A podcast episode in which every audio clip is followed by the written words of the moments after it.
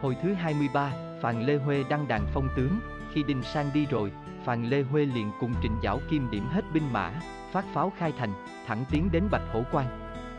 Khi ấy Tiết Đinh Sang cũng vừa tới nơi, chưa kịp hạ trại thì đã bị Tiết Ứng Luân dẫn lâu la xuống chặn đường đòi tiền mãi lộ. Tiết Đinh Sang giật người chạy tới trước bày tỏ sự tình nhưng Tiết Ứng Luân không tin, nói, nghĩa phụ của ta là thế tử oai phong lừng lẫy, làm tới nhị lộ nguyên soái chứ đâu có gầy ốm tồi tàn như ngươi.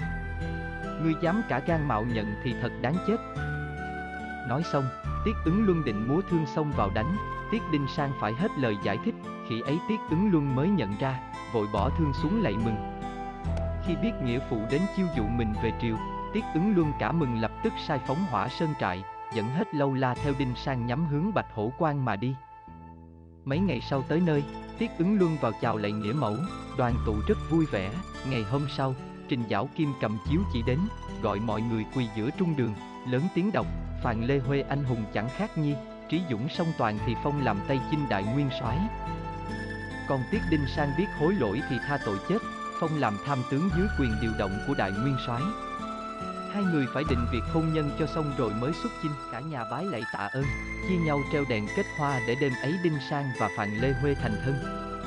Hôm sau Phàn Lê Huê mặc nhung phục nguyên soái vào tạ ơn được Cao Tông ban cho ba chung nữ tử.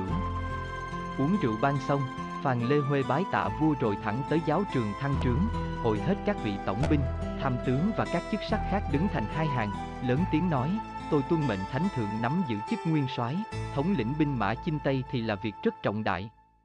Vì thế quân tướng lớn nhỏ nhất nhất phải theo hiệu lệnh. Một là không được gian dâm. Hai là không cướp đoạt của dân, ba là không vì sợ hãi mà lui bước, bất cứ ai vi phạm quân lệnh đều chém đầu chẳng tha, thấy các tướng cúi đầu xin nghe theo, Phàn Lê Huê liền phân cho La Chương làm tiền bộ tiên phong, Tần Hán và Đậu Nhất Hổ làm tả chi hữu dực, Đinh Sang và Ứng Luân làm hậu ứng, Uất Trì Hiệu Hoài phụ trách vận lương, Tần Mộng và Uất Trì Thanh Sơn làm tiền hậu hộ vệ. Sau khi phân xong, Phàn Lê Huê cùng mới một đội nữ binh tiến ra trước trầm rộ nhắm hướng Bạch Hổ quan tiến thẳng, khi ấy La Chương, Tần Hán và Đậu Nhất Hổ đã kéo quân tới trước cửa ải. Lớn tiếng khiêu chiến. Dương Phàm cũng đã luyện xong bảo bối nên chẳng hề sợ hãi, lập tức mở cửa xông ra, chỉ mặc ba tướng mắng lớn, các ngươi toàn là vô danh tiểu tốt thì đến đây làm gì? Mau gọi phàn nữ tặc ra đây đối chiến với ta, La Chương nghe vậy cả giận, múa thương đâm tới một nhát rất mạnh.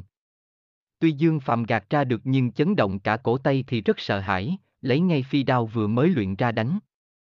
La Chương không kịp đề phòng, bị phi đao bay trúng vai, đau quá nhào xuống ngựa. Dương Phàm vừa định xông tới cắt lấy thủ cấp thì Tần Hán và Đậu Nhất Hổ đồng xông lên ngăn lại. Dương Phàm thấy vậy cả giận, lấy phi phiêu quăng ra khiến hai tướng cả kinh, vội độn thổ chạy mất. Dương Phàm cả cười, thúc ngựa tiến tới trước trại khiêu chiến tiếp. Lúc đó Phàn Lê Huê đã lấy linh đan ra trị thương cho La Chương xong, vừa định nai nịt thì Đinh Sang và ứng luân cùng xin ra đánh. Phàn Lê Huê liền nói, Dương Phàm gọi đích danh thì bản soái phải ra mặt, nếu không hắn sẽ cho là nhát sợ. Tuy nhiên hai tướng muốn đi thì đứng ngoài lượt trận cũng được, nói xong, Phàn Lê Huê và Đinh Sang, ứng luân điểm quân kéo ra. Đây là lần đầu Dương Phạm nhìn thấy mặt Phàn Lê Huê. Thấy nhan sắc của người mình định cưới xinh đẹp như Tây Thi tái sinh thì tiếc đến đứt ruột. Bồi hồi nói, Phàn Lê Huê. Trước kia ta với ngươi đã có lời hứa kết hôn, chỉ vì việc binh đao mà thành ra chia uyên rẻ thúy. Nay đã gặp mặt thì hãy xóa hết án hận thù, cùng nhau nói lại duyên tình có được không? Phàn Lê Huê hổ thẹn mắng lại khiến Dương Phạm cũng giận theo, gằn giọng nói, tiện tì. Ta không nỡ xuống tay mà cũng không để tâm chấp nhất những việc vừa qua, vậy mà ngươi không biết suy xét thì quả là đứa ác độc, vì thế mới dám ra tay giết cha giết anh đầu hàng quân địch. Nói xong, Dương Phạm múa xích đồng đao xông tới đánh luôn. Hai bên giao tranh hơn 30 hiệp không phân được thắng bại nên Dương Phạm nóng lòng sốt ruột, lấy phi phiêu quăng lên. Phàn Lê Huê lập tức dở càng không phát ra, thâu phi phiêu vào đó. Dương phạm hoảng sợ vội vàng quăng luôn một khúc mười mấy cái phi phiêu nữa nhưng đều bị càng không phách thâu vào bằng hết. Dương phạm thất kinh, dở luôn tà pháp cuối cùng ra, biến thành ba đầu sáu tay, mặt xanh nanh đỏ, thân hình cao hơn ba trượng, cầm sáu món binh khí, cùng với âm binh thần tướng xông vào đánh nhau. Phàn Lê Huê cả cười, niệm chú rồi chỉ tay một cái, bao nhiêu binh ma tướng quỷ liền quay trở lại đánh cả Dương Phạm lẫn quân Liêu. Dương Phạm chưa kịp bỏ chạy thì Phàn Lê Huê đã nhanh tay quăng trảm yêu kiếm lên chặt đứt một đầu và một tay khiến Dương Phạm đau quá hết lên thất thanh rồi quay ngựa chạy thẳng vào ải đóng chặt cửa lại. Các tướng đường thừa cơ hội đó cho quân tiến lên đánh giết một trận tơi bời, chẳng ngờ Dương Phạm tịnh dưỡng hai ngày lại đến khiêu chiến lần nữa, hình như chưa sợ chút nào. Phàn Lê Huê hết sức cả giận, vì thế xông ra là đánh luôn. Lần này Dương Phạm cũng dở phép ra nhưng đều bị Phàn Lê Huê đánh cho tan tành, đành phải dùng đến trước cuối cùng là hiện thành ba đầu sáu tay. Cùng với lũ âm binh tiến đánh, Phàn Lê Huê bèn lấy hỏa hồ lô, thả một bầy quả lửa đốt cháy bọn binh ma tướng quỷ, sau đó mới dùng phi đao chém đứt hết sáu tay của Dương Phạm. Thấy Dương Phạm nhào xuống đất nằm trên la thảm thiết, Phàn Lê Huê nhớ lại lời hứa hôn trước nên không nở xuống tay, quay ngựa bỏ đi. Chẳng ngờ khi ấy Tiết ứng luân vừa chạy tới, tiện tay chém đứt Dương Phạm làm hai đoạn. Trong xác của Dương Phạm chợt bắn ra một luồng hắc khí trúng ngay mặt Phàn Lê Huê làm cho nữ tướng xây sẩm mặt mày, nào luôn xuống đất, nữ binh chẳng biết vì sao. Cấp tốc súng lại đỡ nguyên soái về trại, săn sóc một hồi lâu lâu mới tỉnh. Đó chính là hồn của Dương Phạm thác sinh vào người Phàn Lê Huê, sau này sinh ra tiết cương gây thành đại họa, quân tướng Tây Liêu thấy chủ tướng chết thì kinh hoảng bỏ chạy bằng hết, để mặc cho quân đường phò cao tông vào ải, treo bản chiêu an bá tánh, dựng cờ đại đường. Sau khi kiểm điểm lương thảo, cho quân sĩ nghỉ ngơi ít ngày, Phàn Lê Huê từ biệt Cao Tông, kéo quân nhắm hướng Tây thẳng tiến, chẳng mấy chốc đã lên bờ Sa Giang. Đây là con sông rất lớn, dân cư trù phú đông đúc nên Phàn Lê Huê không cho tiến binh ngay.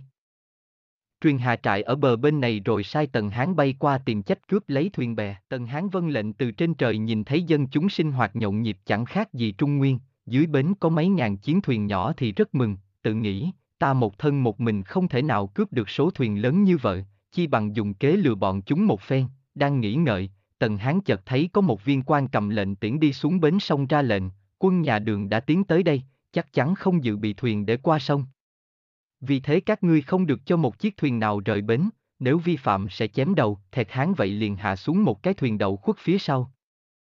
Trộm một bộ quần áo giả làm quân liêu, đuổi theo viên quan đó.